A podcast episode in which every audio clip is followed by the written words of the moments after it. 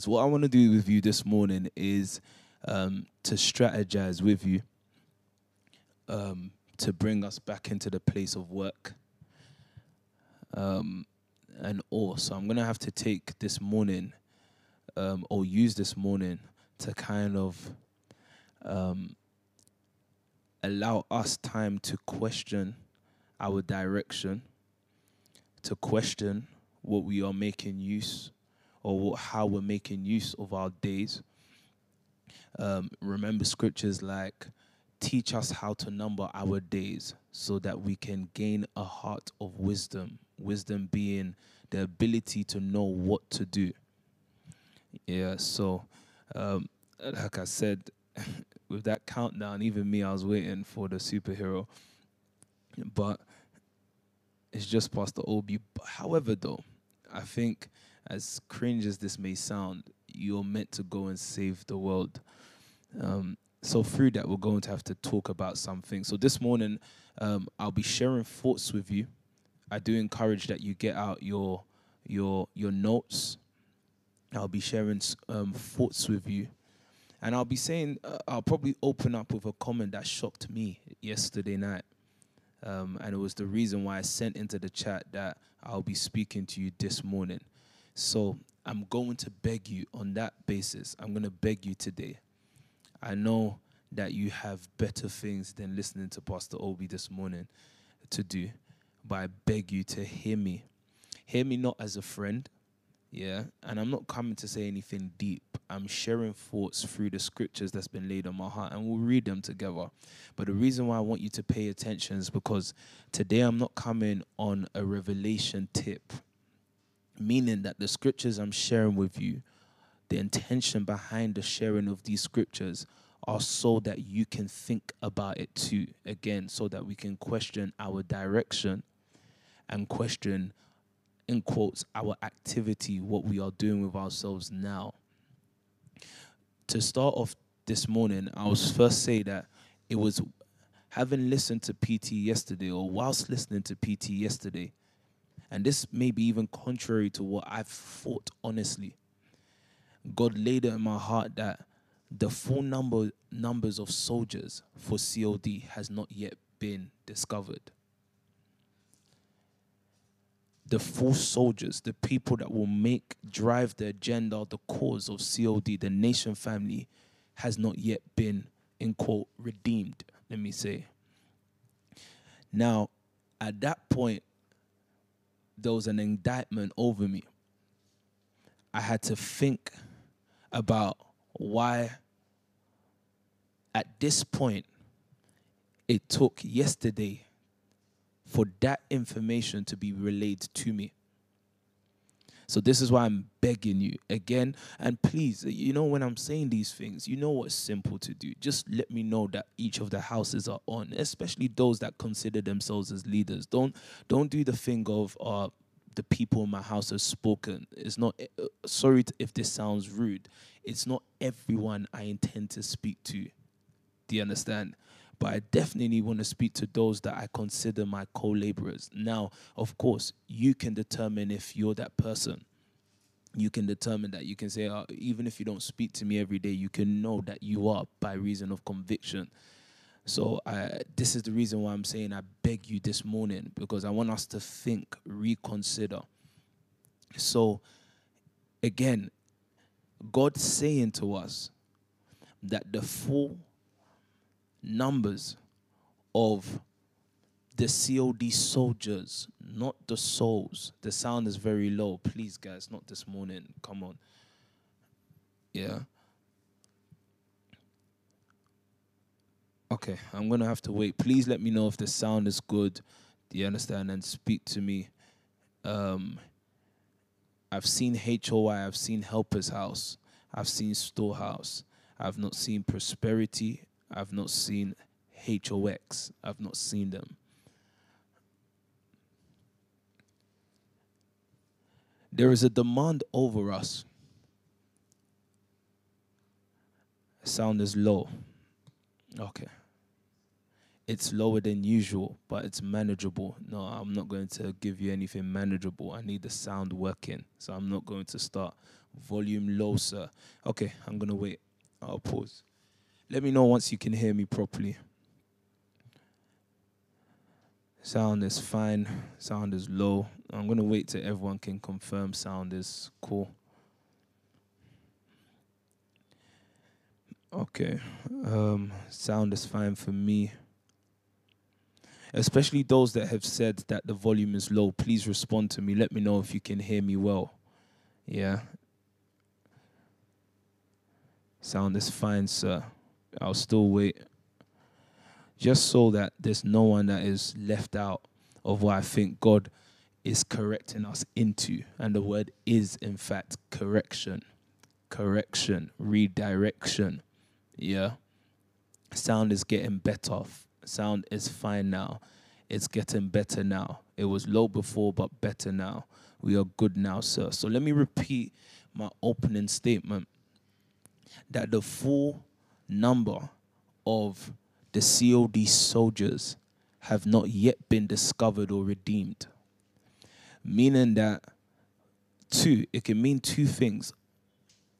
After contemplation of it, it can mean two things. One, either that there are soldiers who have not yet um, opened up themselves to be soldiers. Um, maybe the level of of operating as a soldier you have not yet entered. Two, there are people out there that are meant to be the real soldiers of this work that we have not yet called and discovered. I'm going to take you in a moment into Peter's life as my first point. I've got about three points I want to make this morning. Yeah, but you would notice that when Peter was won, by the winning of Peter, others were won. These others that were won were also soldiers of Christ.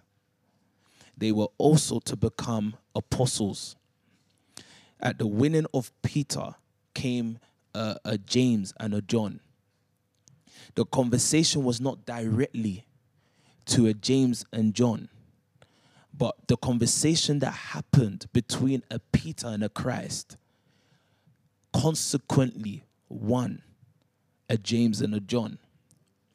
You will later see that when God wants to, or when Christ wants to entrust certain things, when there were um, um, sensitive matters that he wanted to relate to man, but he could not relate even to his whole team.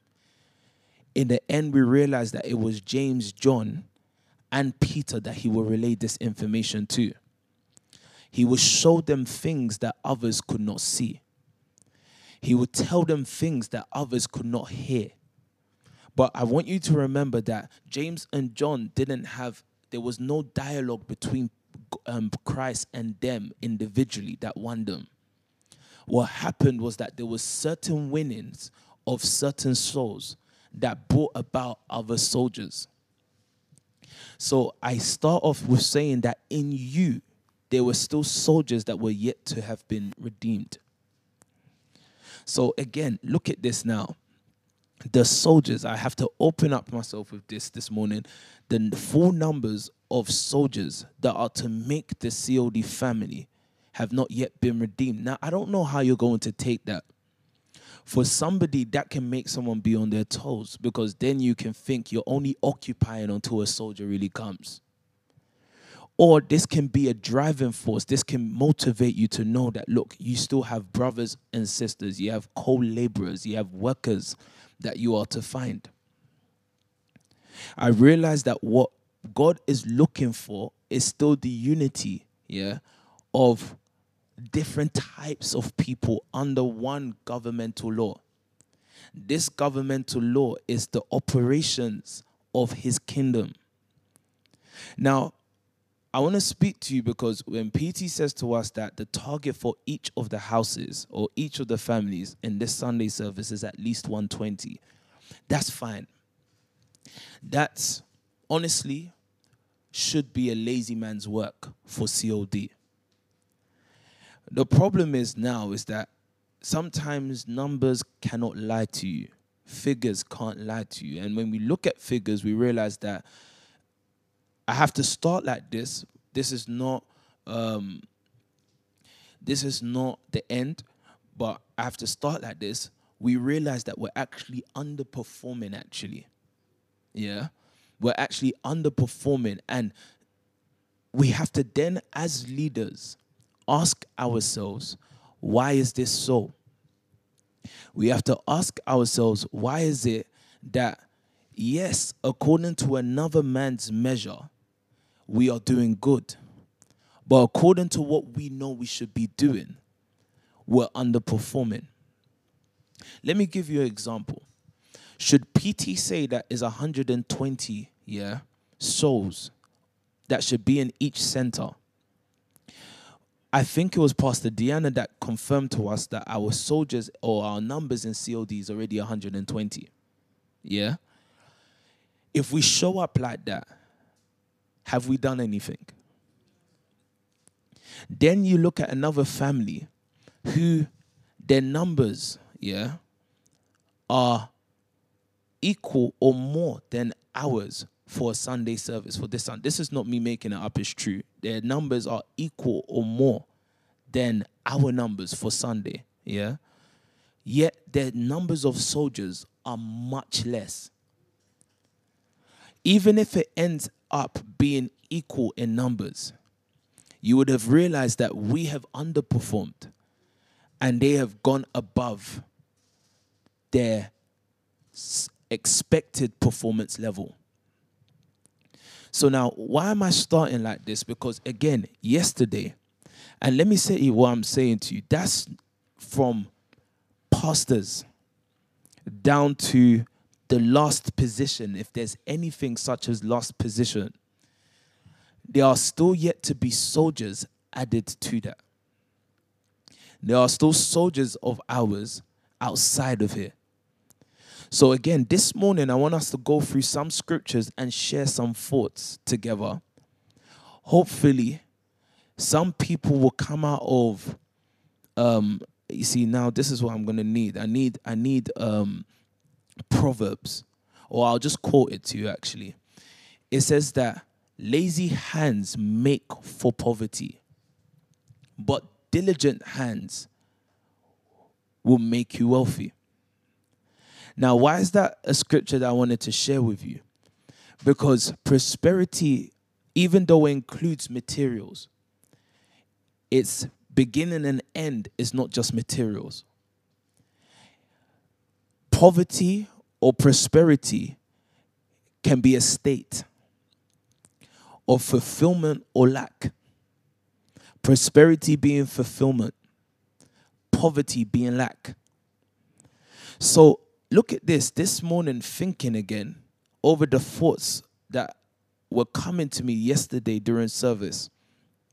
I thought to myself how God actually intends to unify both Jews and Gentiles. What does that mean for us? Because if we are not of the of the Jewish origin or Jewish background, that can sometimes become just a talk to us. And as we know, and as we should know by now, that all scripture is written for our sake. When God began to speak these things, like I said to you, He had you and I in mind. But not only us, I remember speaking this in Grace's dad's church or to her youth. Not only us, there was an account in scripture where Christ, whether it was um, Philip or Nathaniel or whoever, and he gave one of them a word of knowledge. He, I think he called his name and told him about him. And the person was shocked. It was like, Oh, now I believe. How did you know these things? And it was like, Look, while you were still under the fig tree, or whatever he said, while you were still un- under the fig tree, I saw you. I knew you. Meaning that Christ's eyes are not only on those he can see here and now, he's looking at people who are still under a curse. The fig tree is a symbol of a curse. Yeah, he's is a symbol of a curse. God cursed, Christ cursed the fig tree on account that it should produce, but it didn't at the time he needed it to. So while men were still under a certain curse, while men were still blind, while men were still ignorant to the kingdom of God, Christ's eyes were still set on them. But what God needs are soldiers who can bring soldiers. What God said to me is that, you know, you have said this many times, but this is now why we have to question our operation, our direction, and our focus. Because really and truly, for the COD family, it's recruitment mode. But you see these things, we say it seasonally. We we have to ask ourselves, and these are the questions I had to ask myself, and that's why I wanted to speak to you in this manner, just talk to you this morning. Yeah. I had to ask myself, what derails me as Pastor Obi from the knowing that it's recruitment mode? And guess what that is? A man that does not set his focus, other things will take their focuses. If you don't say that this is what COD does, there will be like situations, there will be understandable situations, there will be reasonable situations that will take the focus of both you and your people. So, the duty of a leader is to give direction is to say, hey, this is where we're going. This is why we are fighting to raise finances across the houses. Remember that the raising of finances is not the end. Remember what I've said to you, it should be the consequence actually to a walk and an action. It is the winning, it is the having to accommodate more people. This is not just um, um, throwing people into your house. That's you accommodating them in your life, in your mind, in your finances, in everything that it is you. The accommodation of these people is what makes God says, I have to give them an increased budget so they can carry this work out. So, going back to what I've said about Jews and Gentiles, what does that mean for us then? Simply that what God's great pleasure is, is that He wants to unite people who are like you. Let's say you are the Jews on the account that the message has first come to you. Let's just say you're the Jews. We are the Jews. Yeah? Uh, um, um, on account that the word of the Lord has come to us. God actually says to us, it's not now only for your kind what I want to unify to you are people who are not like you. You know, that's the hardest thing sometimes because the more you grow, the more you enter your own personality and being. And more so, you you struggle to accommodate anything that does not look like you. Now, God help you if you ever got yourself caught up in the in the in the um in the snares of religion because religion would then make you have to be with a kind of people. They are looking for the prim and proper, they are looking for the well behaved. But you see, I'm going to show you some thoughts today, and I had to look at scriptures to in to um, authenticate my thoughts, so that we may understand today how God has given us the secrets, the the keys to building this work. Do you really believe in the nation family? Is the question you have to ask yourself this morning. And don't look, don't quickly ask answer yourself or answer that question for yourself. You have to question the way you process things. Tuesday was when I was speaking to you, and I said to you that Eliezer had no account written against him that he was unfaithful. He was faithful, he was loyal, the test of time was proved through him. If you did go and do your research yourself, you would have seen that he stayed being the chief servant of Abraham and his household for over 50 years. This is a man that Abraham can now trust. This is a man that Abraham can find, can bank on, can rely on. Hence why he will be the one to go and find the wife. He could have picked anyone, but you find the person you can. In other words, you can almost say that this was the closest to being Abraham's friend. But we saw on Tuesday that loyalty, commitment, consistency by itself, though good, is not enough to qualify you for the blessings of God to be bestowed upon you. So, since Tuesday, we think together, and I hope that you understand that the word, the conversations are meant to be meditated upon. You're meant to ponder on them. You cannot assume you heard it. Do you understand? I, I still go back and listen to continue a conversation. And that's why someone can say, Oh, you preach all the time. I'm thinking, you see me playing with you all the time. You have to ask yourself, where does the preaching therefore come from? PT taught me since 2017 that the, the, the means by which God speaks to you is the altar of your heart. So I can be in and amongst people, but there's a conversation happening here. The, the, the quest to really understanding this work so now COD is meant to be on a recruitment mode. And God says to us today that the full number of soldiers needed to push this work have not yet been redeemed. This is now what's going to put us into a place of prayer. Why we will need to pray. Why we will continuously have to put actions. Um, Matthew 28 is where we're starting today. We have to constantly begin to carry out hidden instruction for our lives and carry on, continue in that instruction, continue in that charge so that we can see the manifestation of all that God intends through the COD family. Yesterday, I sat down listening to PTA, thinking to myself that the complacency of you, Pastor Obi, the, the and complacency, look, look, it's not always that you are doing something bad. You're just comfortable before time.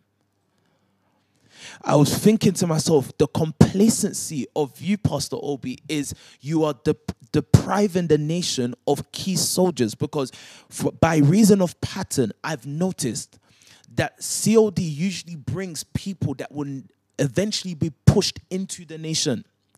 They become people in the nation. They become um, um, vital instruments in the work and the building of this nation. So if we shut down, if we if we become complacent in our role of activity, in our responsibility, we hold back the nation. As much as this may start off as an indictment, I praise God for this fact that this information is not what he's hiding from us because if he's sharing it with us, he intends to make a crooked path straight. He intends to put us back in line. Are you sure you're listening to me this morning? So now God says to us that He intends to unite the Jews and the Gentiles. For us, what does that mean? Again, let me repeat it, not assuming that you heard me. That God wants both people like you and people who seem to be the exact opposite of you. What God needs from us is for us to introduce, tell, teach the governmental law that establishes us as a people, the kingdom, that we should teach that to other people. God says to me this morning that your power, your ability cannot be tried until you go out. So, just to make sure that we really, and I do intend to speak lengthy to you so that you can hear me, I just pray that you have the energy and you have the time you have the space and an open heart to hear all that I'm having to say because let me remind you, yeah, and you know, I understand what happens when we begin to speak things. What I don't want to happen is tomorrow, and I want you to listen to me. Look at me when I'm saying this now. I don't want it to be tomorrow. Anyone feels that what was their position was given over to somebody else. I'm going to show you something in scripture. Don't become too complacent where you're seated. Because God still says to us that the full number of his own soldiers has not yet been discovered. Let COD and the setup of COD and the rise of COD be a parable to you. You see the man you're looking at and the leaders that you have, including yourselves. You do know that we have not spent as long as other leaders. You do know that we've entered positions that others used to occupy.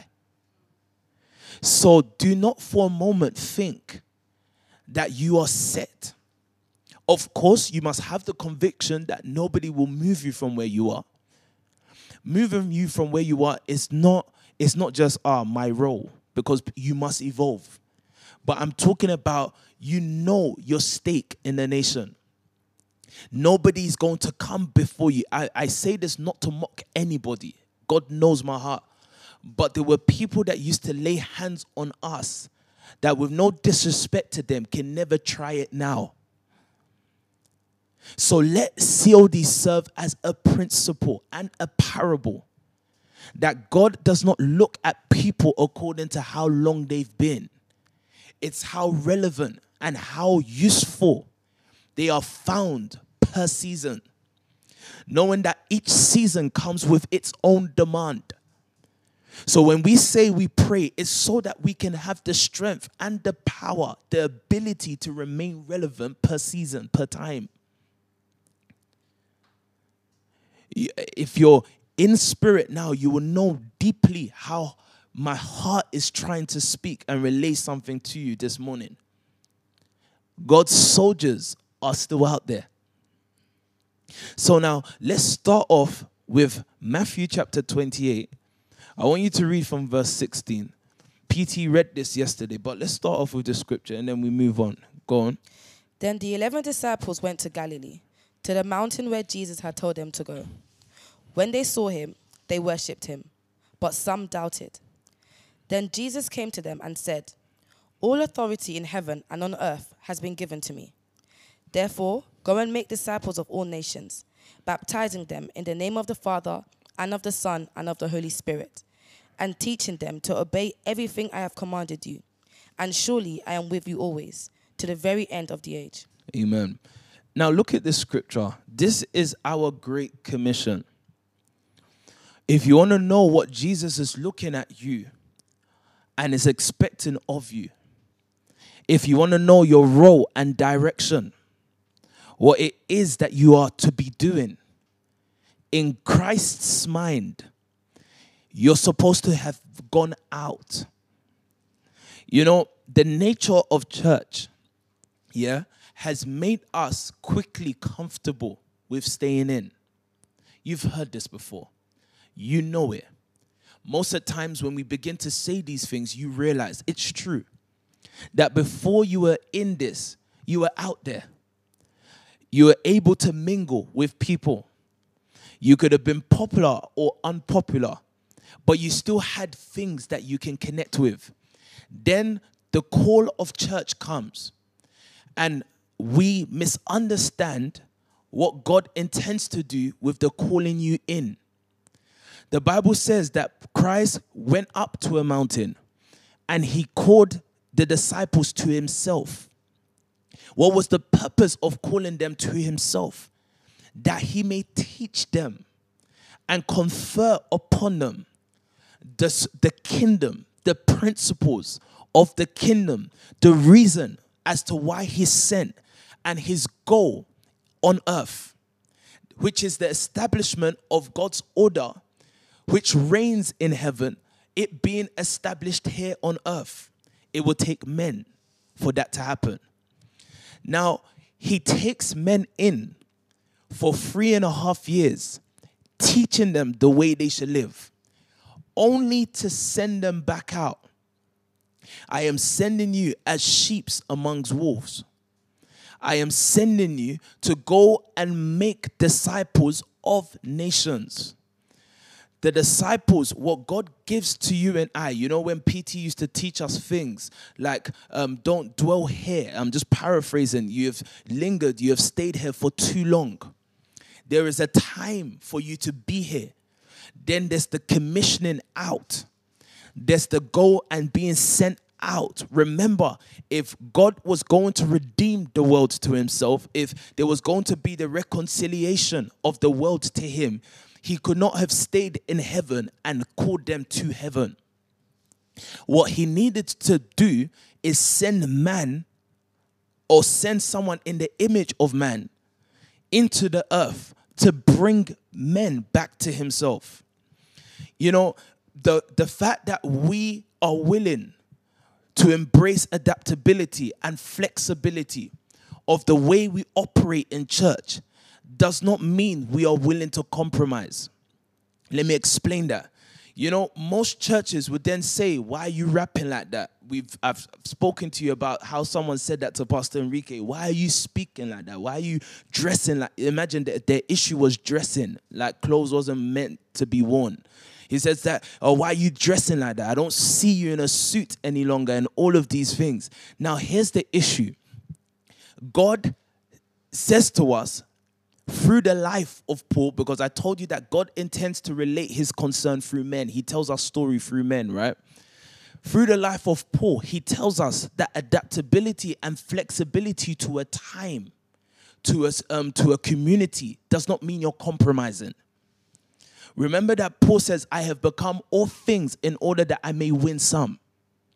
Remember that he says to the Jews, I became like the Jews. He says to the person, to every type of person he intentionally was trying to reach. That's my point.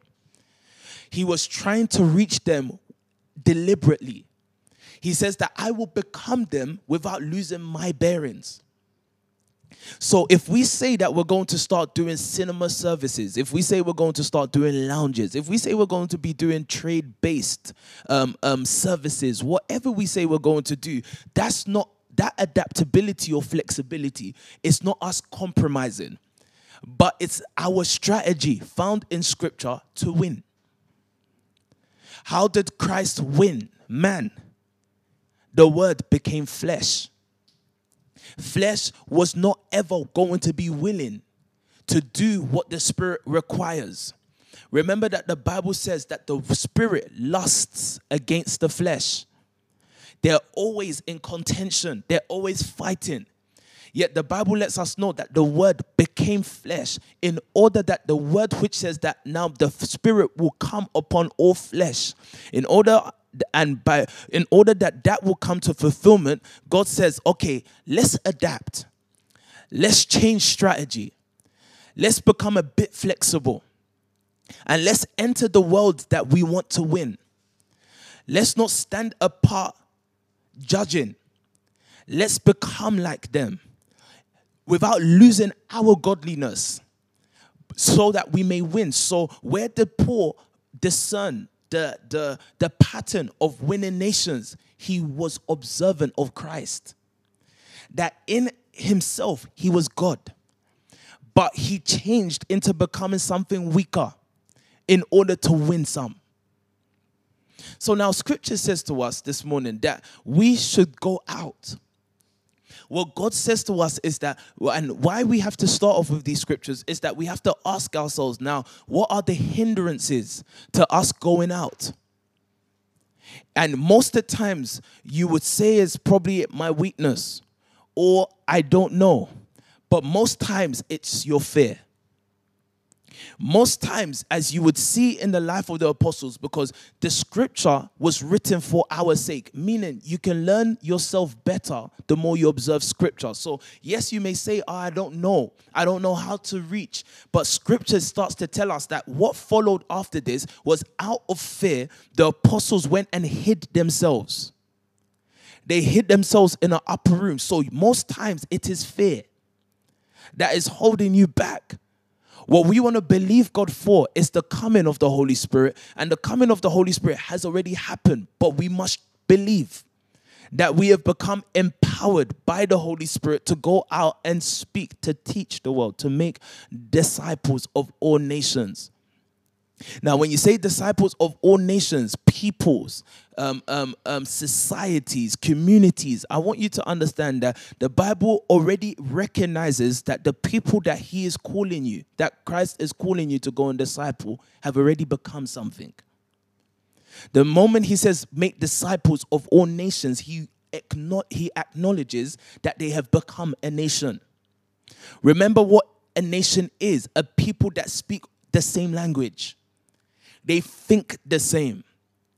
And God says, yes, they have gathered only to be led. The reason why they are not many peoples, but they are nations, is because nations are to be led. They are sheep.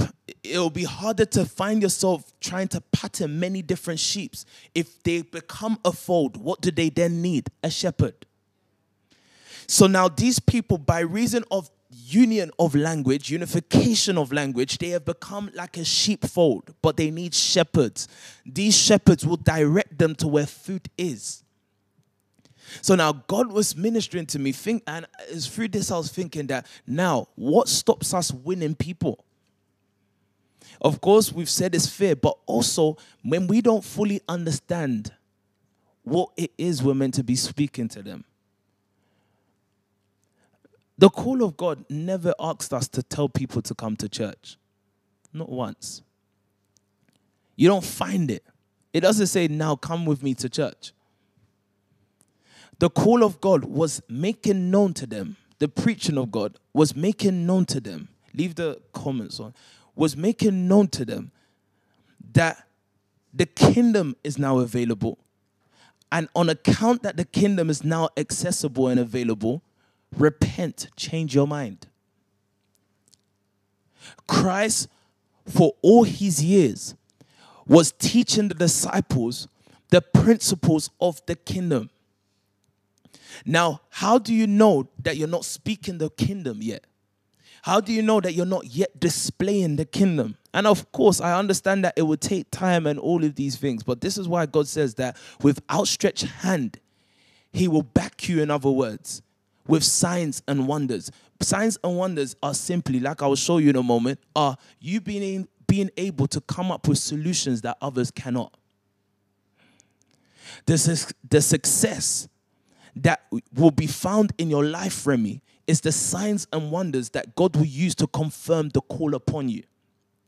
Now, let me explain that because again, I don't want to assume any point at this at um in today's um word what God wants us to understand is that the speaking of the kingdom creates a rush. People are all looking for the benefits of the kingdom. You see, men are looking for, let's say, a great name. I think that's the ba- that's the principle of celebrities. They're looking for a great name, their name becoming a household name. That's an attribute a consequence of being in the kingdom. People are looking for the ability to have food, even when there's the time of famine. That is still an attribute of the kingdom of God. Are you hearing what I'm saying to you? So the problem is is that we have to go back to ourselves and ask ourselves what is it that we are teaching? Is it church we're teaching? Or are we able to look at somebody and bring kingdom there? Did you hear what I've just said to you? Are you able to look at somebody and bring kingdom there? Let me tell you one of my thoughts today. You're struggling to win people, right? Be honest. You don't even know who else to reach out to. Do you know why? You've hid inside so much that you don't know your world.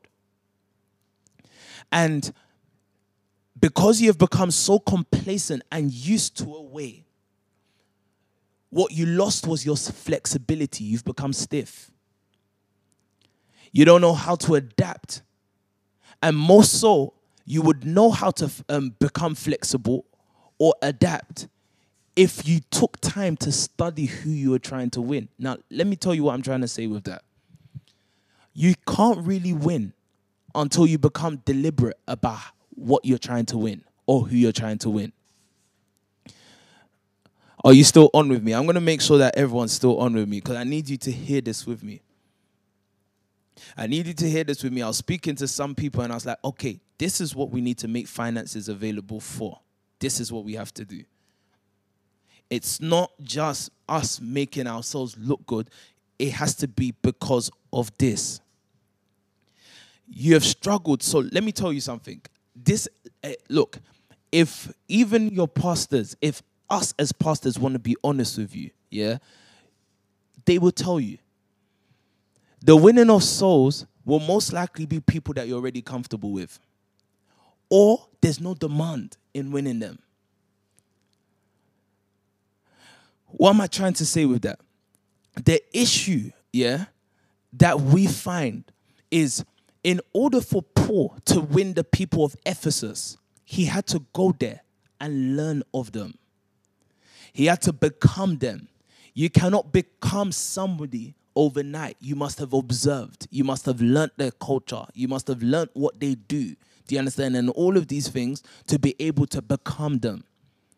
So, look, um, Paul was not just trying to win haphazardly, he was very deliberate of who he was trying to win per time. So, the reason why you don't know how to adapt, let me say this again, is because you have become so stiff by becoming so complacent. All you can win now because you're so used to church, realize you realize quickly that the only people you're tending to win are church people. Someone has a certain trade and talent, and God wants to send that person out, but they are not yet trustworthy.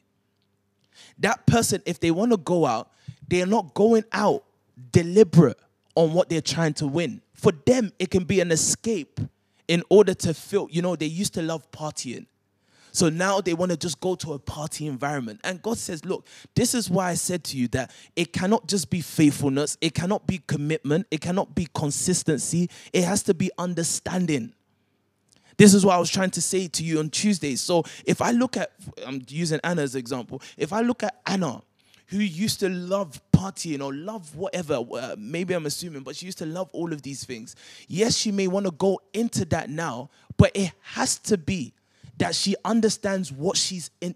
Everything must be planned. Everything must be deliberate. Again, you see what I'm saying to you? Quickly, someone will just think I'm atting them. I'm going to show you scripture that Christ's first disciples was a deliberate win. It wasn't haphazard. Christ, Luke 5, is where we'll start off with. So you see, the issue is now the church. Come to the church but the reason for coming to the church was not to live there, was for you to understand the message. So that you can go back to what is you. How do I say that? You can go back to what you are, but win people based and on account of the message you now know. Are you listening to what I'm saying to you? You're, so if you are someone that was popular by reason of music, for example, what God did was take you from that to give you a message. Then you go back to that field and you speak the message in the body of what they know. A church person will never win a professional. A professional that's really doing something, he won't. Because their body are not the same. Let, let, let me explain what I'm trying to say. You're alien to them. It's like trying to go, it's like you will not just see an alien and start following unless you're mad. You will follow the people that you consider are like you. So, what God needs us to understand this morning is you see, even this soul winning thing we're talking, when we're talking about recruitment, please think about it. What's the need? What's the purpose of recruitment, of recruitment in a company? A company doesn't push out recruitment because they say, "Oh, we just want to be nice and give you money to um, to live your life." No, the purpose of recruitment is the building of that company. But guess what? When recruitment is put out, when roles are advertised, do you realize that each role are specified? Each role specified. They are they're specific on what they are looking for.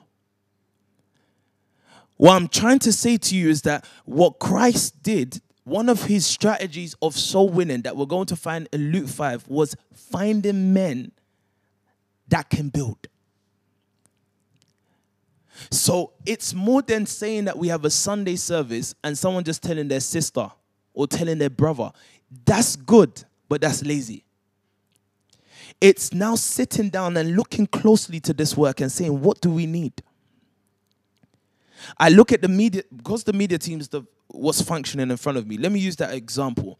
If you're lacking in the area of media, You know, there are some things that, yes, you can say time will make you better. But maybe if there's time and you trying, maybe your thought should be, maybe I'm meant to have won someone by now that knows how to do this. You see, the problem is, most at times, along the way of serving God, we turn it from God's story back to our story. So we're afraid to be, this is what we would acquaint it as. We'll say, ah, we're losing our position. It's not about you, it's about the work. And it's that faithfulness to it being about the work that God finds a way to still elevate you. So for me, it's a, a priest can be here trying to do the, the editing, can try to be doing the videography, but I'm just looking and thinking, no, maybe this is God trying to tell you there's a work that needs to be built here. How about go and win someone specifically for this role? How about now finding a way, strategizing? You, Anna, and the whole team sitting down and saying, okay, how can we strategize in creating, finding people for this team? In case you think what I'm saying is wild, listen to this. When Moses was given the blueprint for building the temple, at that point, God showed him men that he had given the spirit and the skill and the ability to build. Moses was not able. Moses was not given the skill and ability to build. He was given the direction and template. What he was then instructed was recruiting until God told him that upon this man was given the skill to build or the skill of crafting or whatever, that man could not be recruited into work. He was one of the crowd. He was one of the numbers. It was until the need for building did we find his name. Do you understand what I'm saying to you? It was at the point of building that then his name is found. So you see what the issue is is that when we get into the things of God, we because of the kind of credibility it brings to us sometimes, we isolate ourselves from God's story. We make it about ourselves. But I had to think to myself, was the winning of Pastor Obi by PT was it haphazard or was it deliberate? And I'm thinking, in the winning of Apostle Obi, there was a whole bunch of people that came with him. That must have been a deliberate move. Do you understand what I'm saying to you? It was a deliberate move. So, what I'm trying to say is that, yes, masses are won, but they are won out of winning the one.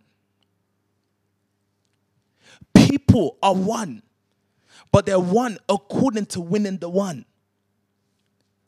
Do you understand what I'm saying to you? It- it- it- so God actually says that the winning of souls cannot be haphazard COD. It cannot just be uh, throwing out an invitation to just anyone. Yes, that's the most basic thing. We cannot then say that's our work. For me, it's now, look, you're looking at the new gen leaders. They already won. I said to them, now I'm looking to the next generation. The next generation should be now looking for new young people. Strategic winning will be I'm looking for people in areas that we want to infiltrate into.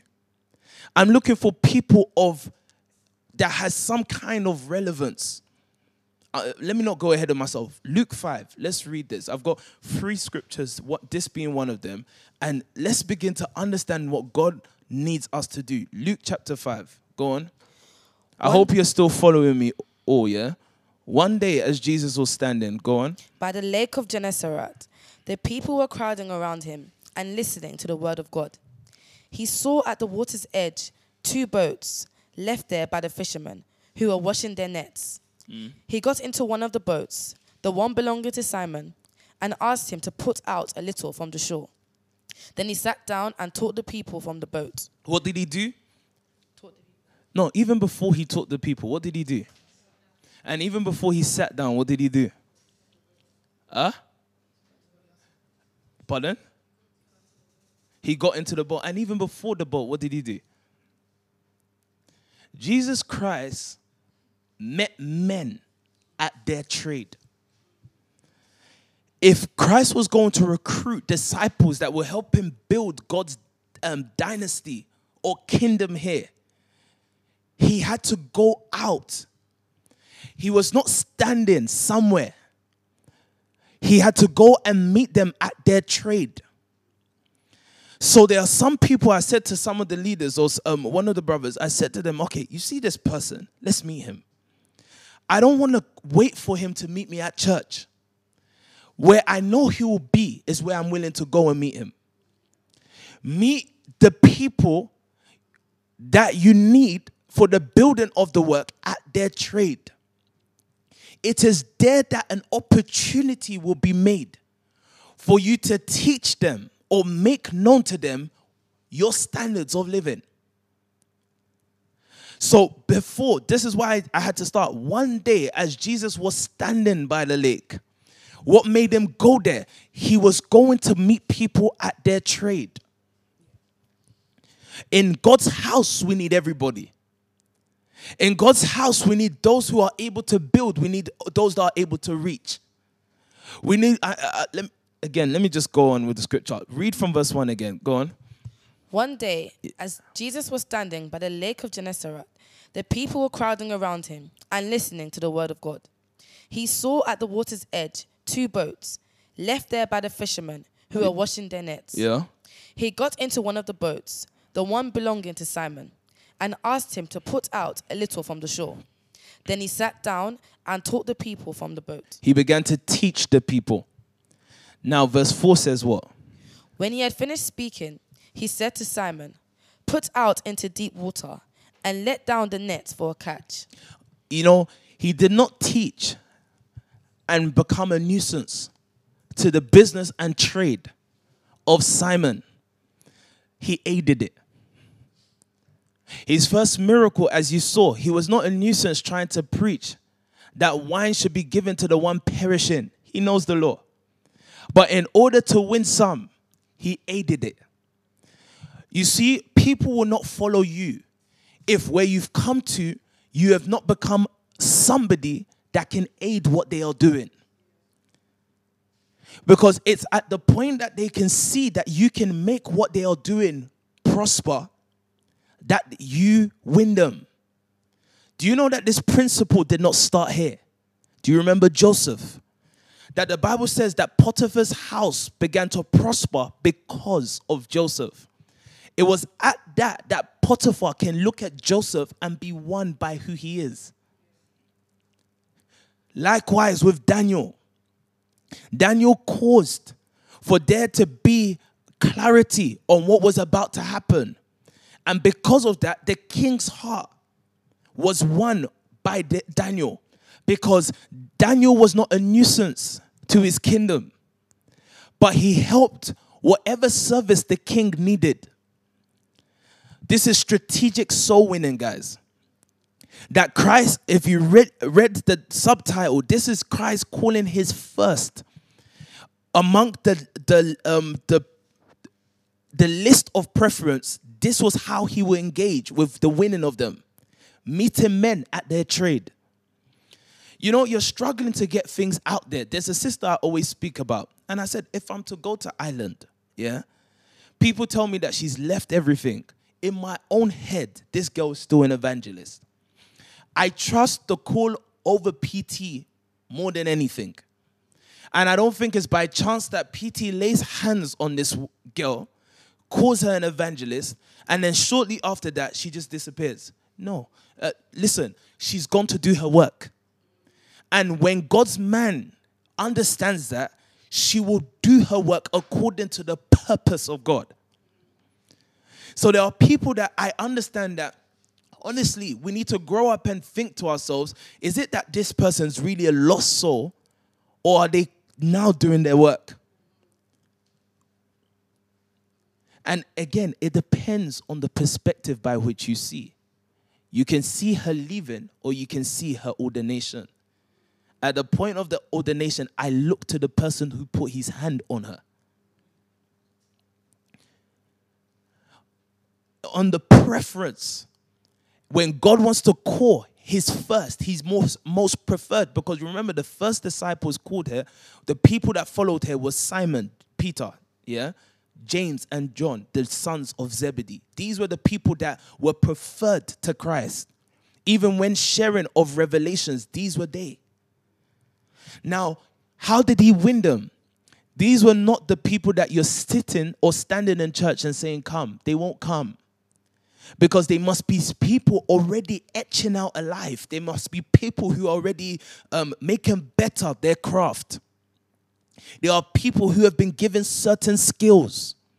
And you must not look at it as it's exclusive and unique to them. No, you must know that all good gifts, according to scripture, comes from above, meaning that it was God that gave this person that level of intellect, if it's intellect. It was that per- it was God that gave that person that level of skill. But remember what I showed you in Colossians that that person will not be able to bring that to full um, to fulfillment or bring that until you into fulfillment, sorry, until you make known to them the purpose of it. Remember that all things were created through him and for him. So, yes, there are things that exist, but they don't come to full fulfillment until you bring them into the submission of God's purpose. What is God trying to do? Not building a church, establishing a kingdom. A kingdom where later he says that, eh, that there will be no more tears. Meaning that the dissatisfaction of people will be met. The satisfaction, the things that people are looking for, the needs of people will be met, but only in the establishment of his own kingdom. That's what you need to go out there and preach the sanity of mind, the hope that there's more despite the place that one grows from.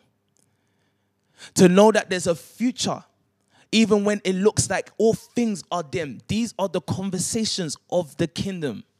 And you will notice it's at the conversations of the kingdom that Christ can speak farming. You didn't hear what I've said, right? When Christ wanted to speak kingdom, he didn't need to often say, speak about Moses, John, this person, that person. He spoke their trade.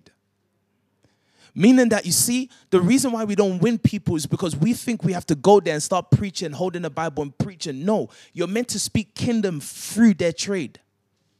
What was Christ doing here? Are all the houses on with me, please? Because making money is not more important than this. Making money is a consequence of doing this please hear me out. It was in the course of winning, it was in the course of being involved in their trade that he was able to give them kingdom. So carry on reading from where you are. Go on.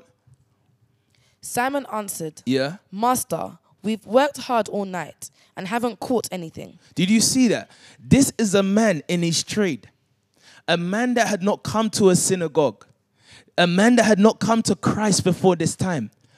But during the duration of teaching, something clicked in Simon's heart that he was not just looking at a stranger no longer. He had made up in his mind that this was now his master. This was now his teacher. Why? Because his teaching was was wasn't to no avail. His teaching still brought solution in what he was doing. I think that Peter was more a master of that trade than Christ. Until he realized that there was areas he couldn't meet without him. Then this man was now the master. So he says to him, Master, go on, read it again. We've worked hard all night Yeah. and haven't caught anything. But because you say so, I will let down the nets. By reason of this teaching, he knows that this man can provide him solution. Then he says, when they had done so, go on. They caught such a large number of fish that their nets began to break. So they signaled their partners in the other boats to come and help them. They signaled their partners. Who was their partners? James and John. So until you provide solution specifically to someone's trade, you can't win their partners with them. Remember that who these people later became. These were the three that Christ can separate amongst others and give them the download of all that God had in store. These were men of trade. Or is there an area in COD that you think is lacking? I get that you want to grow in your role, and you should do. You should push, you should learn. But maybe you should ask yourself if you were meant to win someone for it. Because in winning for that, what are you look, what was Christ promoting here? Let's carry on reading before I say it. Let's finish it. Go on. So they signaled their partners in the other boat to come and help them. Yeah. And they came and filled both boats, so full that they began to sink. When Simon Peter saw this, he fell at Jesus' knees and said, Go away from me, Lord. I am a sinful man. For he and all his companions were astonished at the catch of the fish they had taken. And so were James and John, the sons of Zebedee, Simon's partners. The, so, in case when I said signal to partners, scripture has made it known to you here. His partners were James and John. How did Christ win them? He met them at their trade. He was not a nuisance to their trade, he provided a solution. You know, most Christians, because they don't understand these truths, they are more sore farms where they are than they are solution providers. They cannot bring um, peace of mind. What was one of the things that brought David into the king's service? He was not a nuisance to Saul. He was the person that provided healing to his mental instability. So the people that enter service are not nuisances. You cannot be somebody saying, for the sake of God, I become a nuisance. No, you're you're you're making the work prosper, even though you know that this is not what is your end, is what makes you win people. He says, Go away from me, Lord. I am a sinful man. For he and all his companions were astonished at the catch of fish they had taken, and so were James and John, the sons of Zebedee, Simon's partners. Then what does he say? Then Jesus said to Simon, Don't be afraid. From now on, you will fish for people. Now, you see this. It's at this point that purpose is then made known to them. That I'm not trying to take your trade from you, I'm trying to define it. I'm trying to give you meaning and purpose.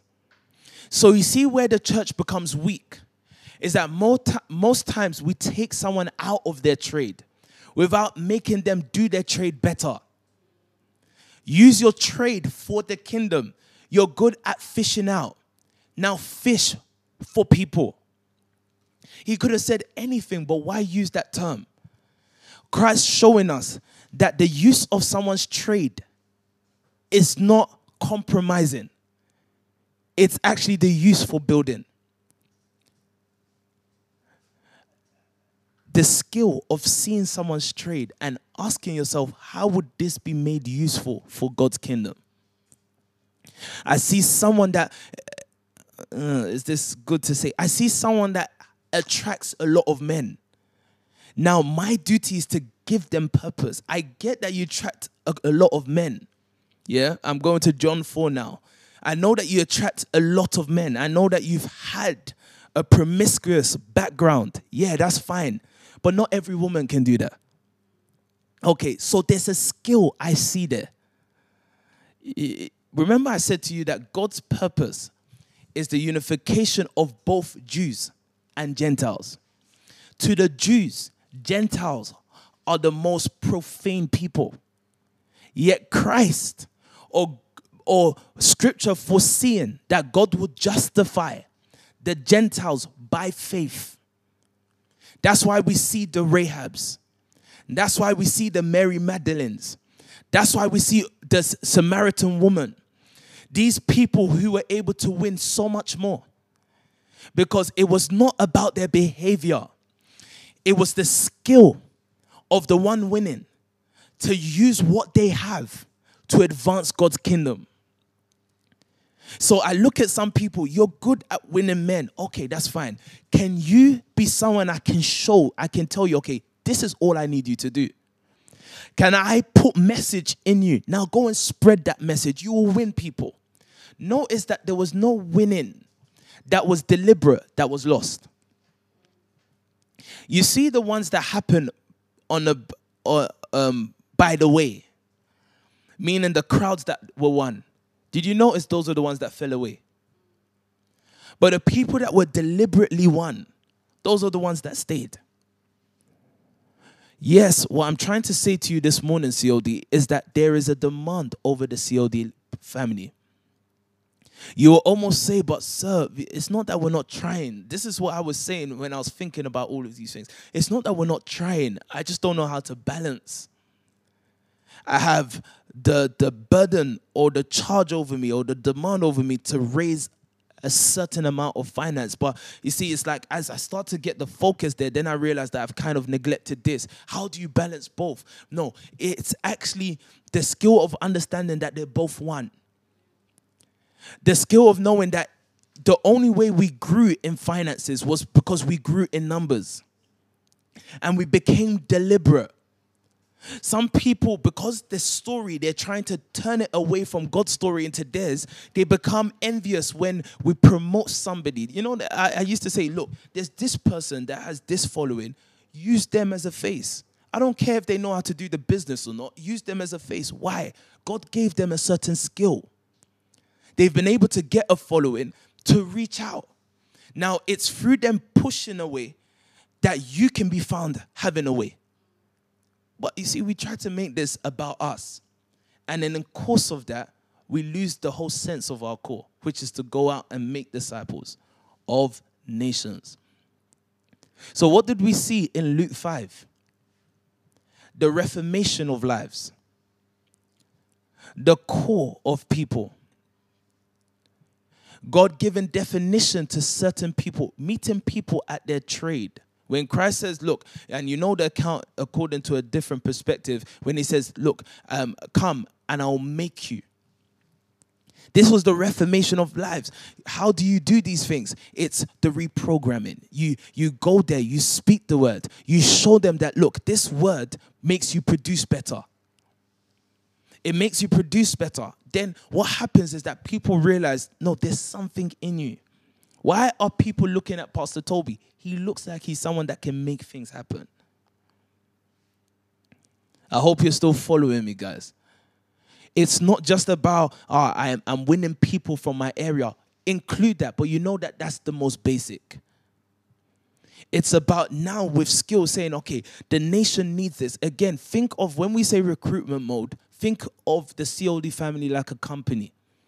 You recruit for specified roles. You know what you're looking for in order to advance this company. That's how the kingdom is.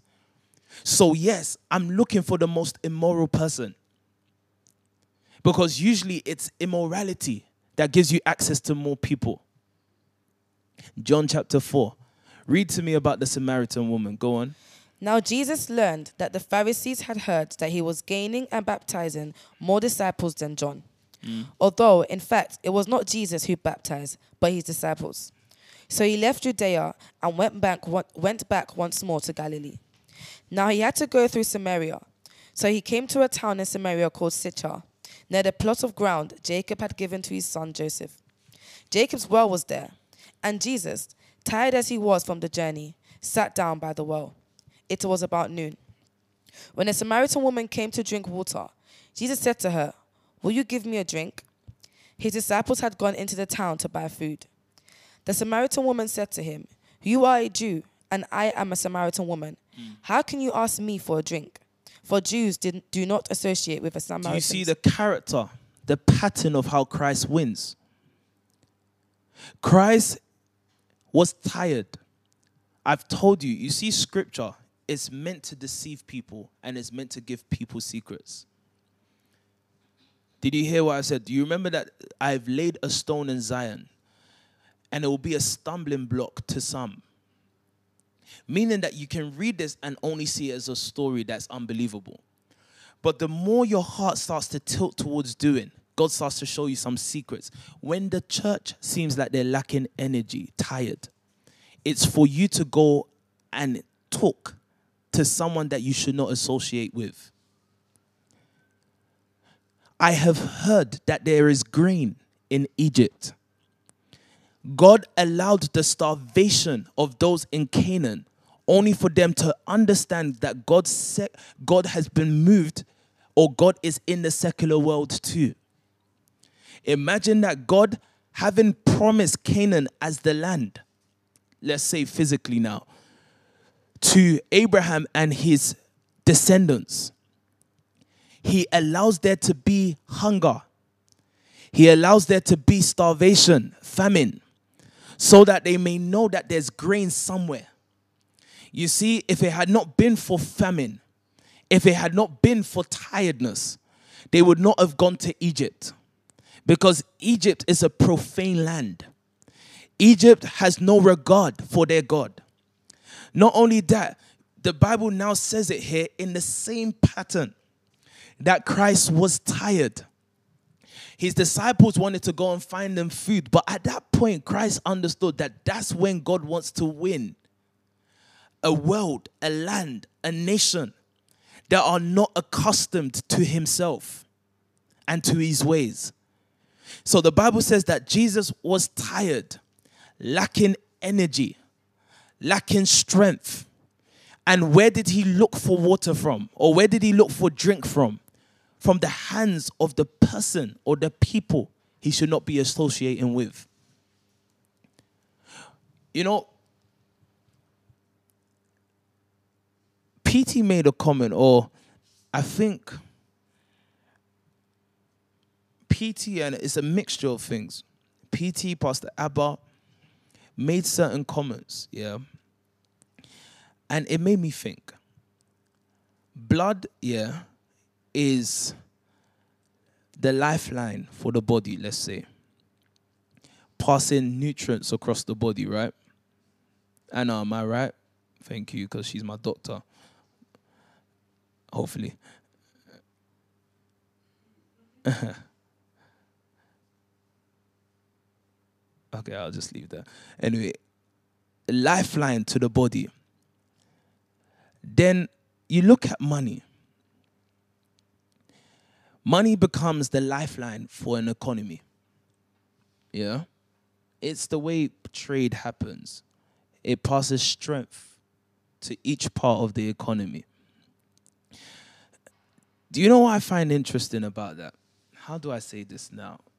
Should I even say it is what I'm thinking of? Um, let me leave it. Let me leave it. Don't Go on. Maybe another day. When people are ready to understand stuff, we'll go into it. Let me say this to you. It's cool that will make you realize that every part of your life was programmed by God for his purpose. Should I be able to, yeah, I will not look at school as a burden. I will understand that even though it may have been something I didn't want to do, there is something there that God needed. Let me tell you small things. I may not have finished college or uni, yeah? But let me tell you something. As much as I want to despise going to SFX, I thank God for going SFX. Let me tell you one of the reasons. For Pastor Dammy. I met Pastor Dammy not before SFX, in SFX. Consequently, I met a Pastor Ben. With a Pastor Ben, I'm doing the work now what I'm trying to say to you is that you see where you find yourself, even where you're, because I have to address things, forgive me, guys. You know where you find yourself that you're uncomfortable with? You're very ignorant of God's will. That's the reason why you're still shaking your head saying no. I've told people there's not a day in your life that God did not write. Nothing can happen to your life without God's um, um, knowing about it. So, yes, you may not know right now why you had to do it, but somehow like I said to you, what did I ben- what can I say that I benefited from going to college? The advancing of God's ministry. And I wouldn't realize that till years later. But if I didn't go, I wouldn't know it, damn it. I would never have known a Pastor Ben. And there's a whole bunch of you that are connected to Pastor Ben that may not have been here. Do you understand what I'm saying to you? So everything you do is somehow towards God's will. Grow mature, guys. Yeah and understand that there's nothing that you're in by mistake. Once you find God, everything starts to align to for you to understand and for you to know purpose. So don't be saying no to stuff that God has found. If if you was, wasn't meant to be the doctor, God would have found someone else there. There's a reason why you're there. Let me leave that. Now just carry on with where we were. Go on. Jesus answered her, If you knew the gift of God and who it is that asked you for a drink. You would have asked him, and he would have given, he would have given you living water. Yeah. Sir, the woman said, You have nothing to draw with, and the well is deep. Where can you get this living water? What was the what what do we see God promoting here or Christ promoting here also?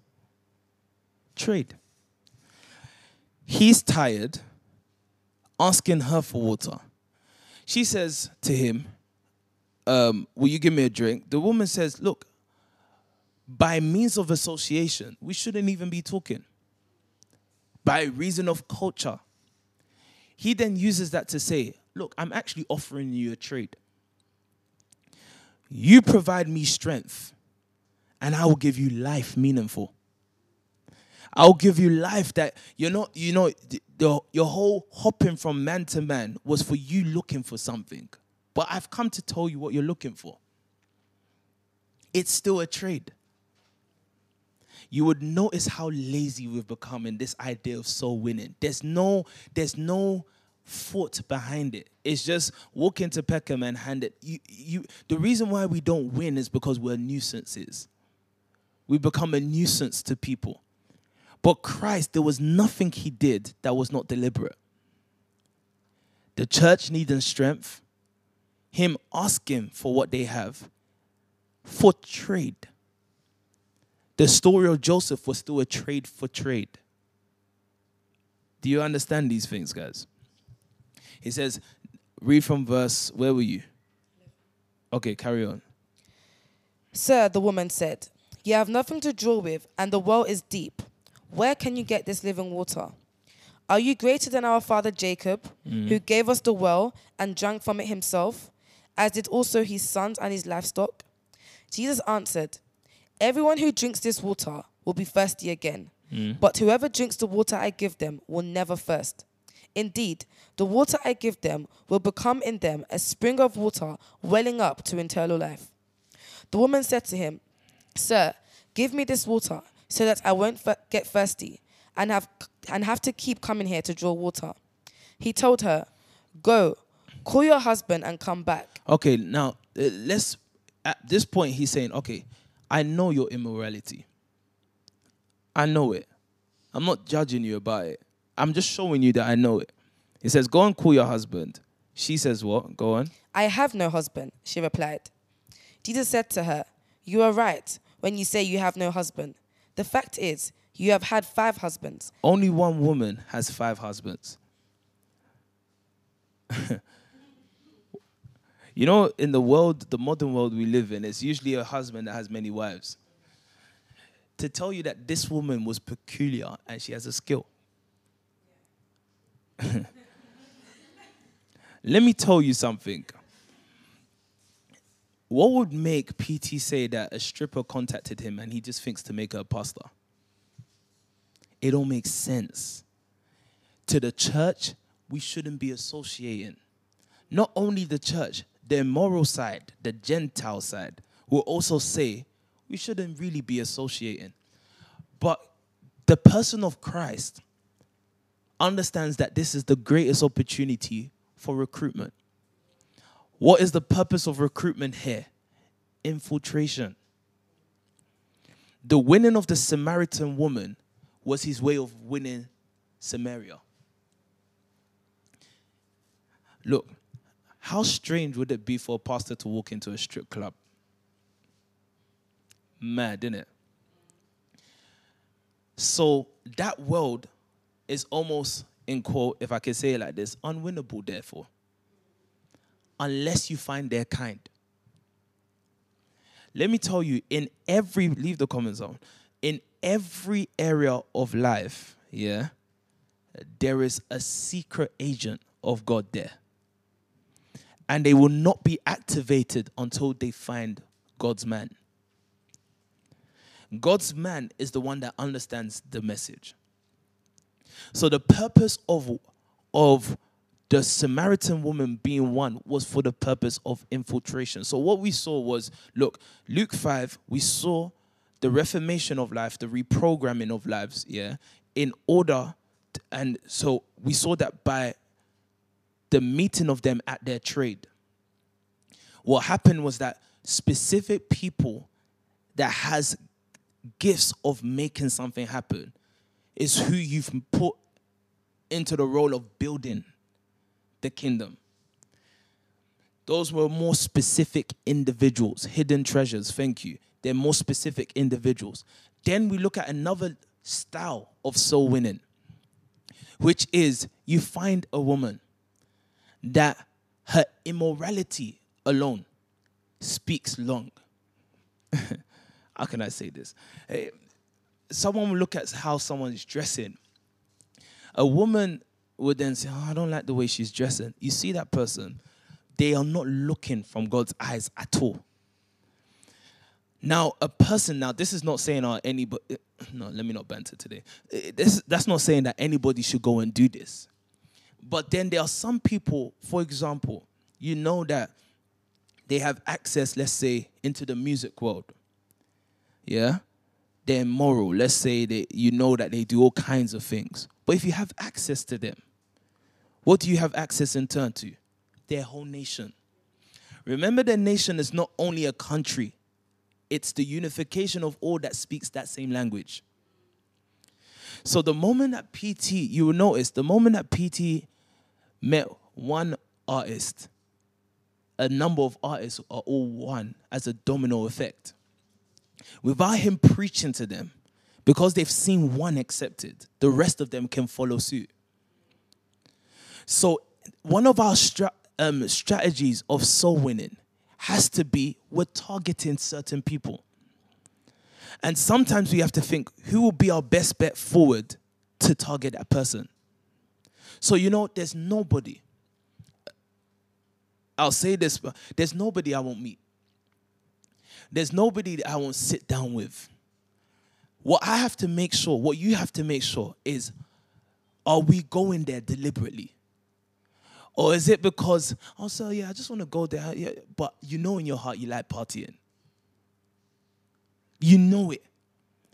No, it has to be deliberate moves. Why did he win the Samaritan woman? As you know the story, and maybe we'll just skip it because of how long it is. It was simply, in turn, to win that whole nation. Sorry if this sounds weird, yeah? Because I want you to think about scripture. You know, that's that's also why, because I've seen Beryl's com- uh, comment, because you see, Beryl is the advocate for the gay com- community somehow. Do you understand? She's just the advocate for the gay community. I don't have anything against the gay community. In fact, yeah, we will win them for the purpose of infiltration. we'll win them. That's just the truth. But let me say what I was going to say. This might sound wild, but hear me.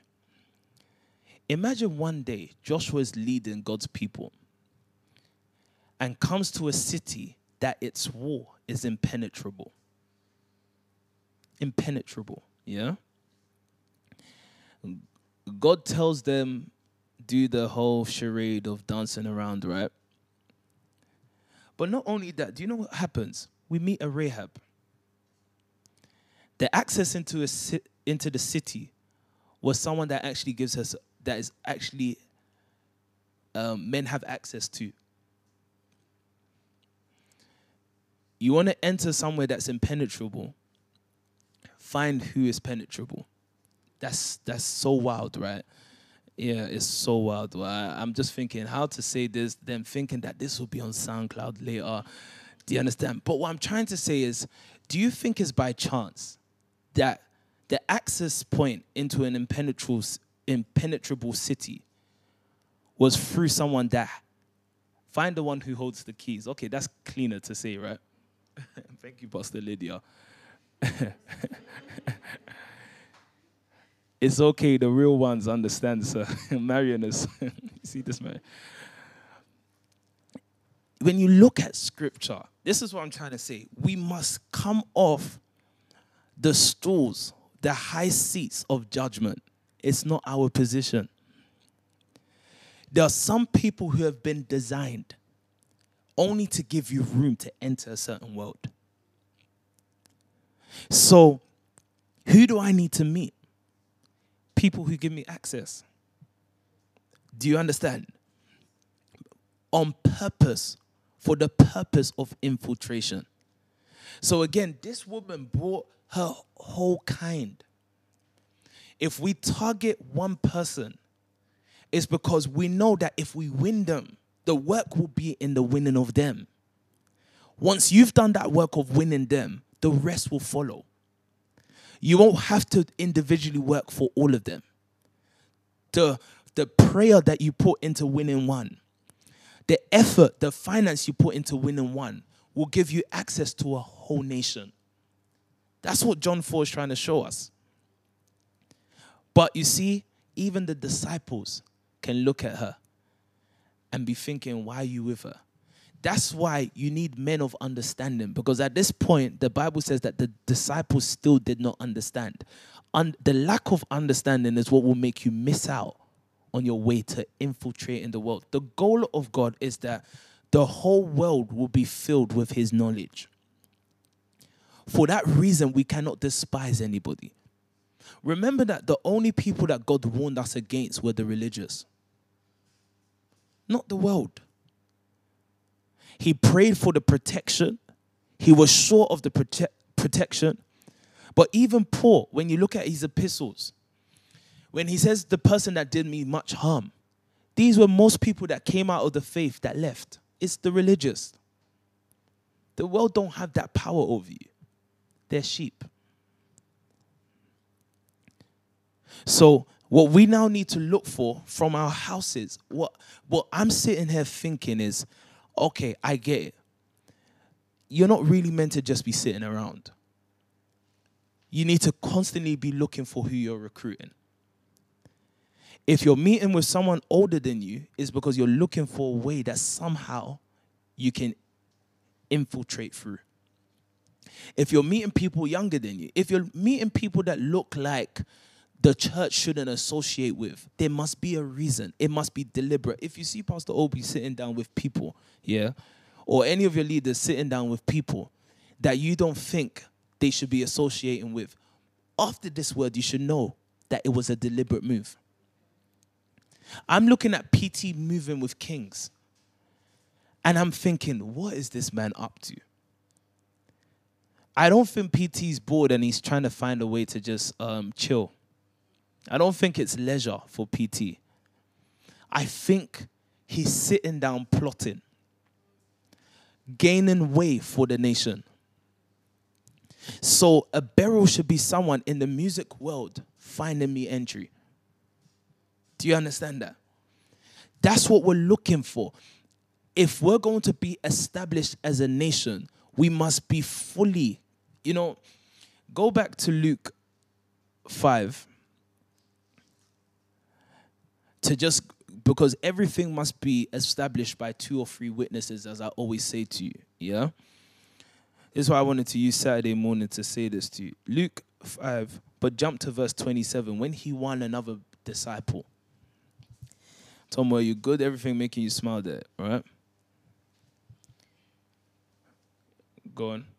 After this, Jesus went out and saw a tax collector by the name of Levi sitting at his tax booth. Follow me, Jesus said to him. And Levi got up, left everything, and followed him. Then Levi held a great banquet for Jesus at his house, hmm. and a large crowd of tax collectors and others were eating with them. Read it again for me, sir. After this, Take the screen off me. Jesus went out and saw a tax collector by the name of Levi sitting at his tax booth. Follow me, Jesus said to him. And Levi got up, left everything, and followed him. Then Levi held a great banquet for Jesus at his house, and a large crowd of tax collectors and others were eating with them. But the Pharisees and the teachers of the law, who belonged to their sect, complained to his disciples, Why do you eat and drink with tax collectors and sinners?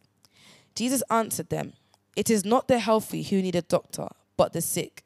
I have not come to call the righteous, but sinners to repentance. They said to him, John's disciples often fast and pray, and so do the disciples of the Pharisees, but yours go on eating and drinking. Jesus answered, Can you make the friends of the bridegroom fast You can put it back on me as while well. by he is way. with them?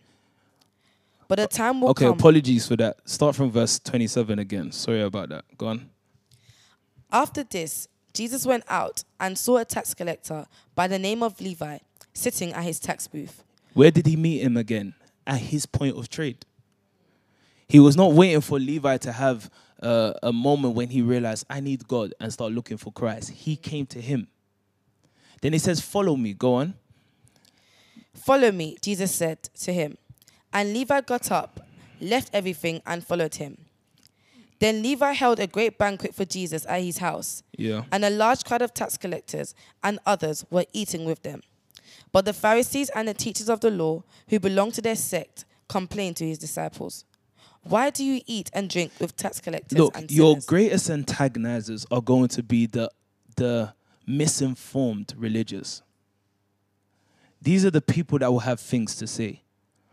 You must be so convicted, so um you must have rehearsed everything you're doing.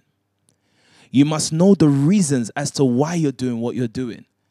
So that when people are speaking, they don't derail you from your work. The Bible says here that Jesus went to the tax collector.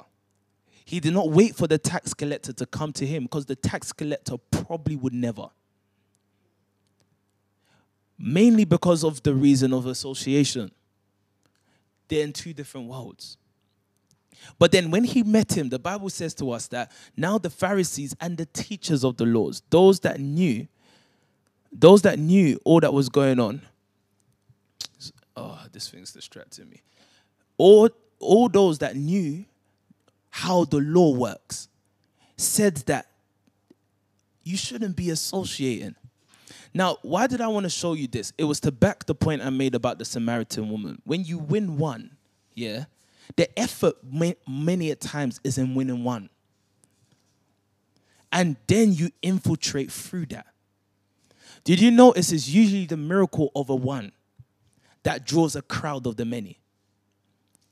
So the Bible says to us, but the Pharisees and the teachers of the law who belong to their sect complained to his disciples, Why do you eat and drink with tax collectors and sinners?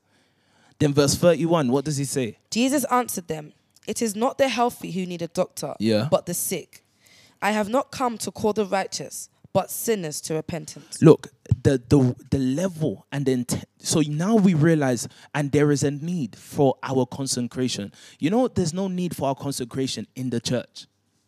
It's because we have to sit among sinners. It's because we have to sit amongst people who are not like us. And we need power to be able to win them. That's why there's now a purpose to even our consecration. There's a purpose to our holiness. But the point I wanted to show you there was then the Bible says, and Levi got up, left everything, and followed him. Then the next verse says, then Levi held a great banquet for Jesus at his house. Look, Levi, having been won by Jesus, was able to bring his friends to Christ. How was that possible? Christ's effort on one. What I'm saying to the COD family, what I'm saying to us as leaders, from pastors to the new gen leaders to the ones that are now in university, those younger, those in college, those in school, I'm saying that you must be deliberate about what you do. You must also look at these things and see the manner of soul winning by Christ. How you must know that there's some people that association, the laws, the false laws of association shouldn't allow you to mingle with them. But you must go there not by reason of it just happened. It cannot be haphazardly. It must be with intention. If I want to win the music world, it's with intention. It's more than me liking that world. It's I see there's someone to be won. You know, it's a thin line. And that's why I said that you have to have absor- you, you have to have absorbed the message fully. If not, then you will become the soul of the soul that you're trying to win. But what you meet, need to become, COD, is it's deliberate why I even speak with this person. It's deliberate why, you know, the Bible taught me something, and I've noticed it with PT.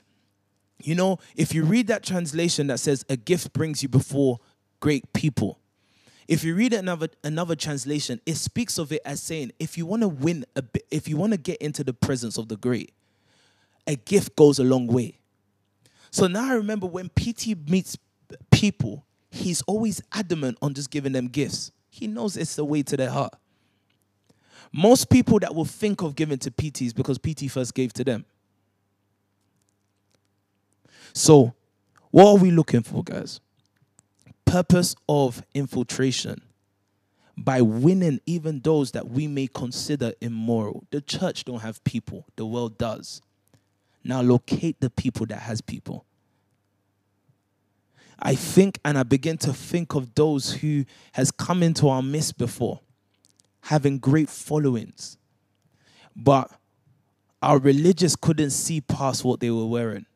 Our religious eyes could not see past what they were wearing. And if maybe I was a bit more skilled, if we were a bit more skilled, that wouldn't have been a lost soul. That would have been a gained nation. Maybe. Is that for something now for us to um, um, cry about? No. God came to give us ability to look at our operations and direction again. You know, what you must avoid being quickly is quickly becoming an auntie in this thing. Positional, sitting down, but does nothing. Don't look at it as age. Leave the comments. Don't look at that as age. It's position. It's doing nothing but occupying the uh, positions for no reason. Let me end with that, but let me end with one more scripture using this to speak to the Phoebes. This month, PT is charged that the giving will be done through the Phoebes. I asked for the comments. PT is charged that there will be 150 givers, Phoebes, right? And what I've said to you is that we're going to put forward 30 of them. Each of the houses will make it known eventually They'll make it known who will be the Phoebes represent in each house, and we'll have a total of 30 reaching one five. Now, I know from the Phoebe leaders, she told me, Pastor Dami told me that there's about 61. I've said we're not going to go with 61, we're going to go with 30. If you believe that you're a Phoebe and you're to contribute, if you don't find yourself in that list, just look for someone and contribute through them. Don't make this about you, make this about the work.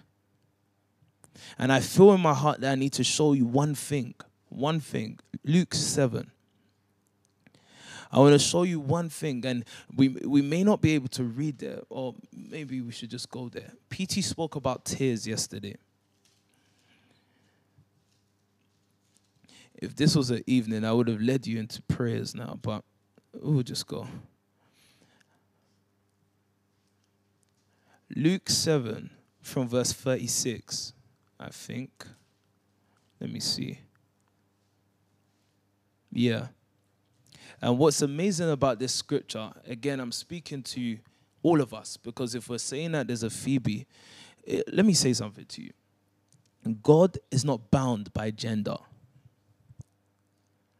If anything, he does things to speak of something much deeper. Most of his things can be taken metaphorically. You know?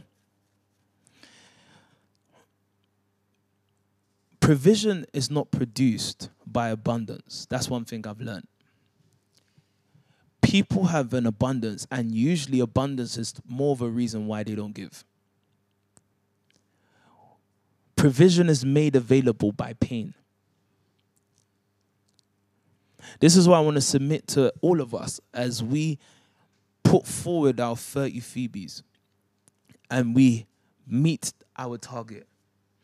As we support them, we as the men, us who may not be the names put forward, what we want to do is this. We know that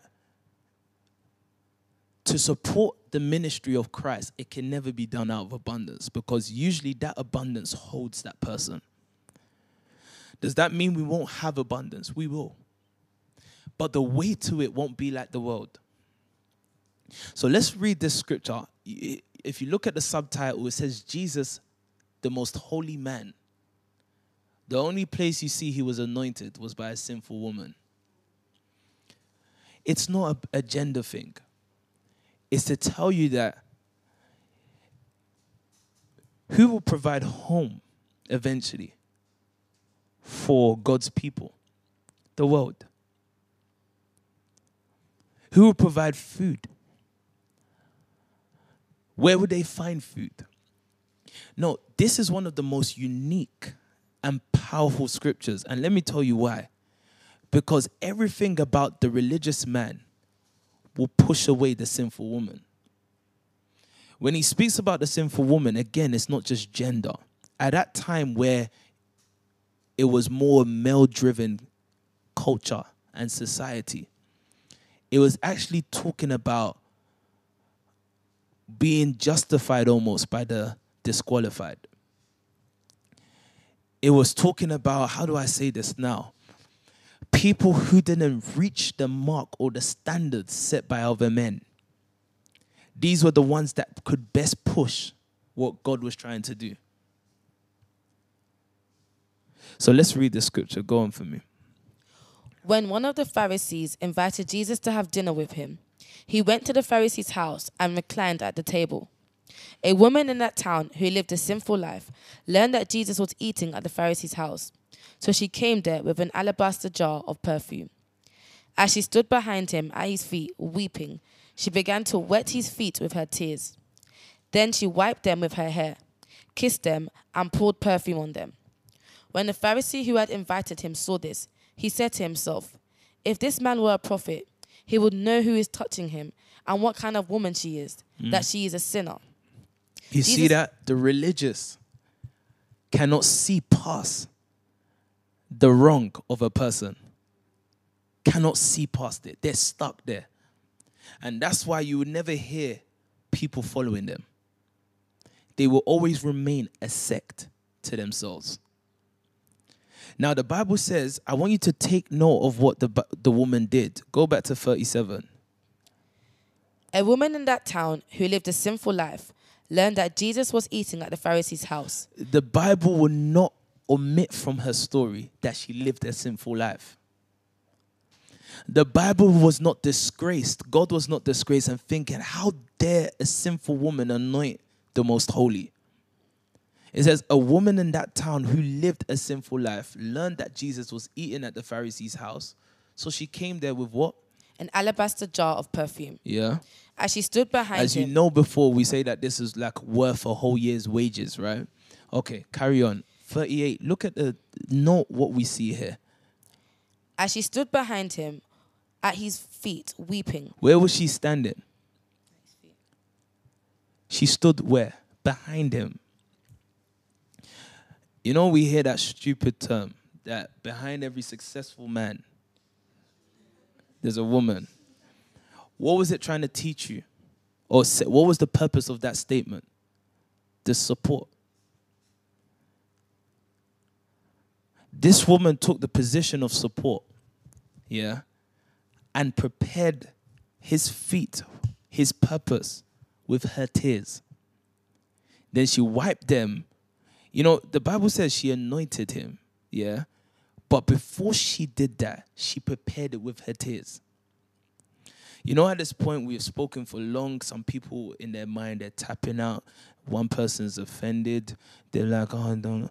Another person's caught up on their phone. You know why I say these things to you?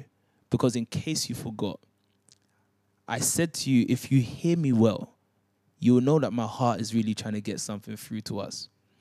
I then said to you, I needed you to pay attention and not lose that. For what reason? So that when this change comes, you do not feel that someone took your position.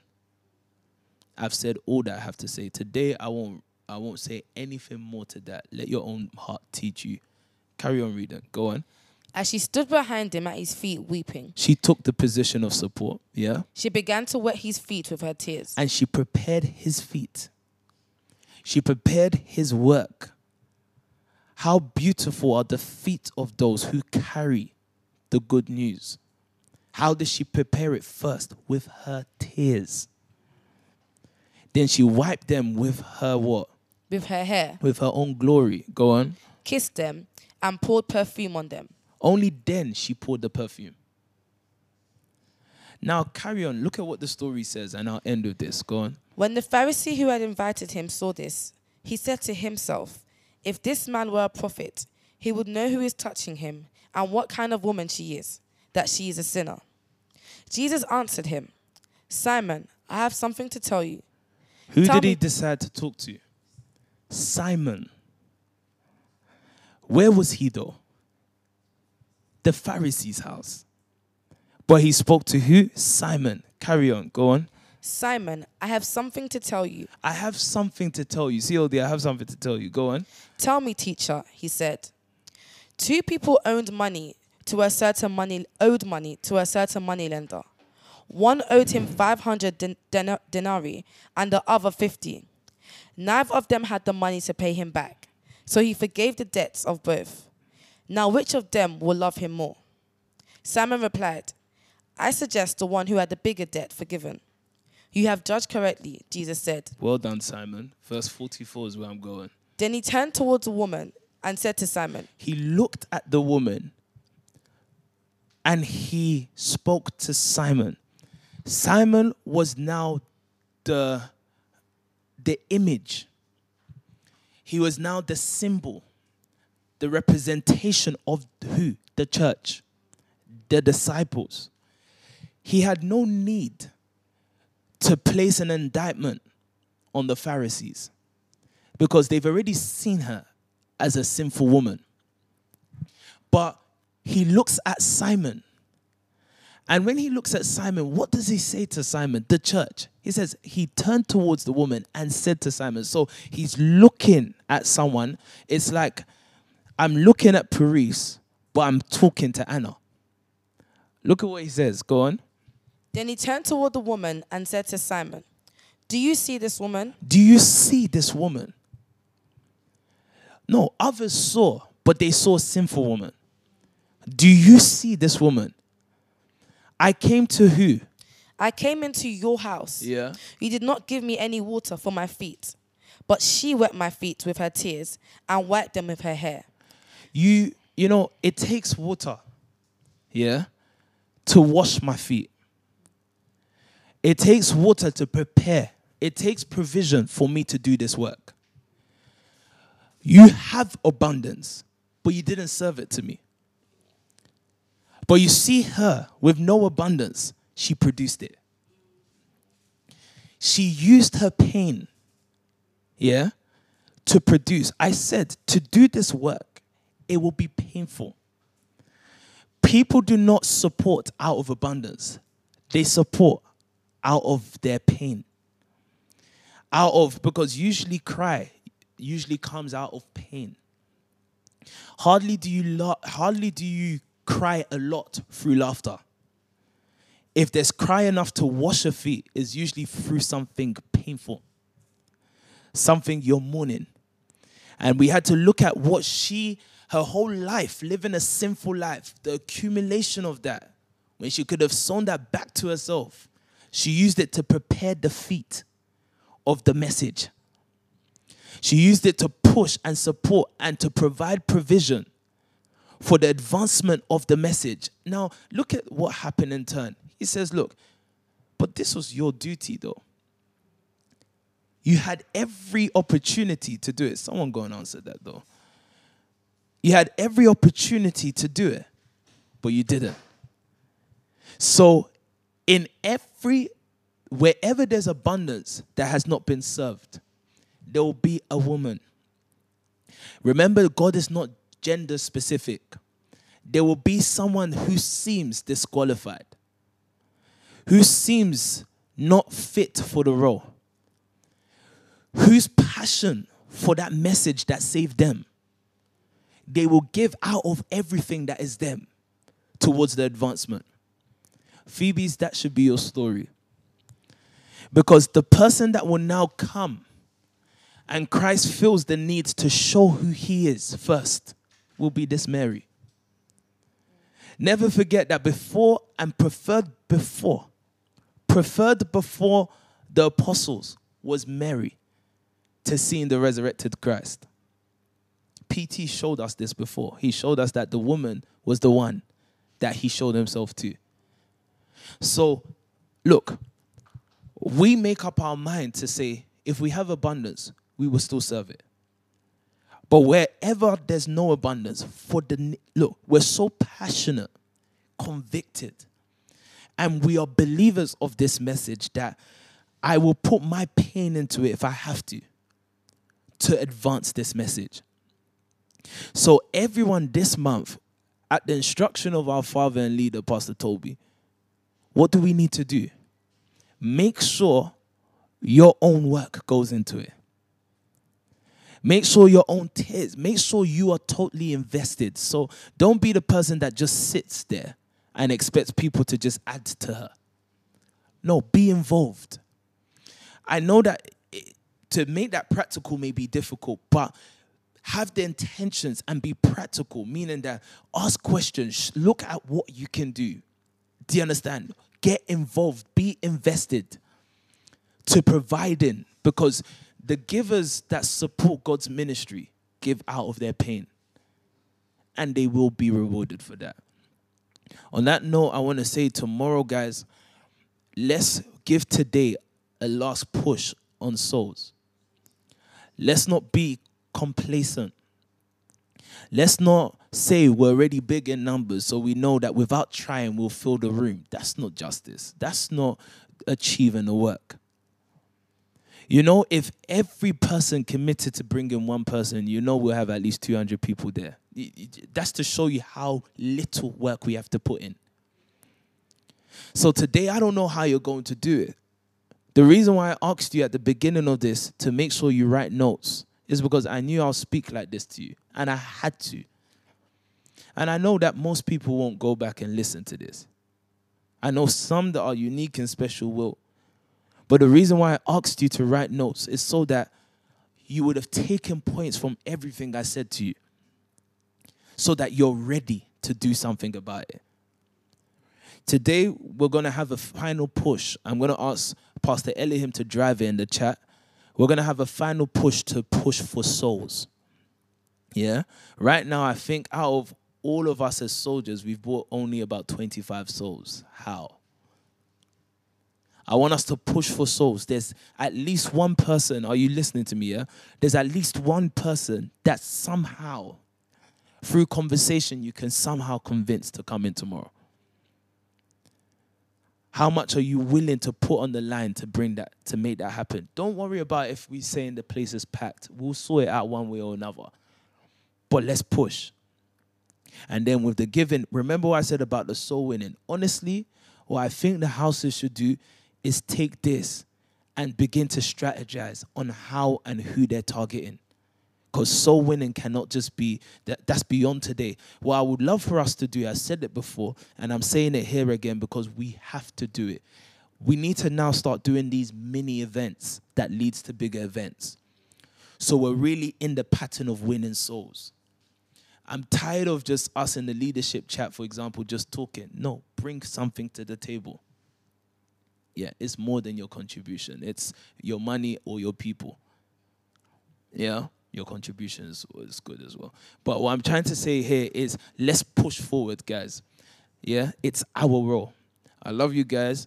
Um, if you don't have notes, maybe your neighbor will help you have notes. Or take the time and break this word down and take instruction from it.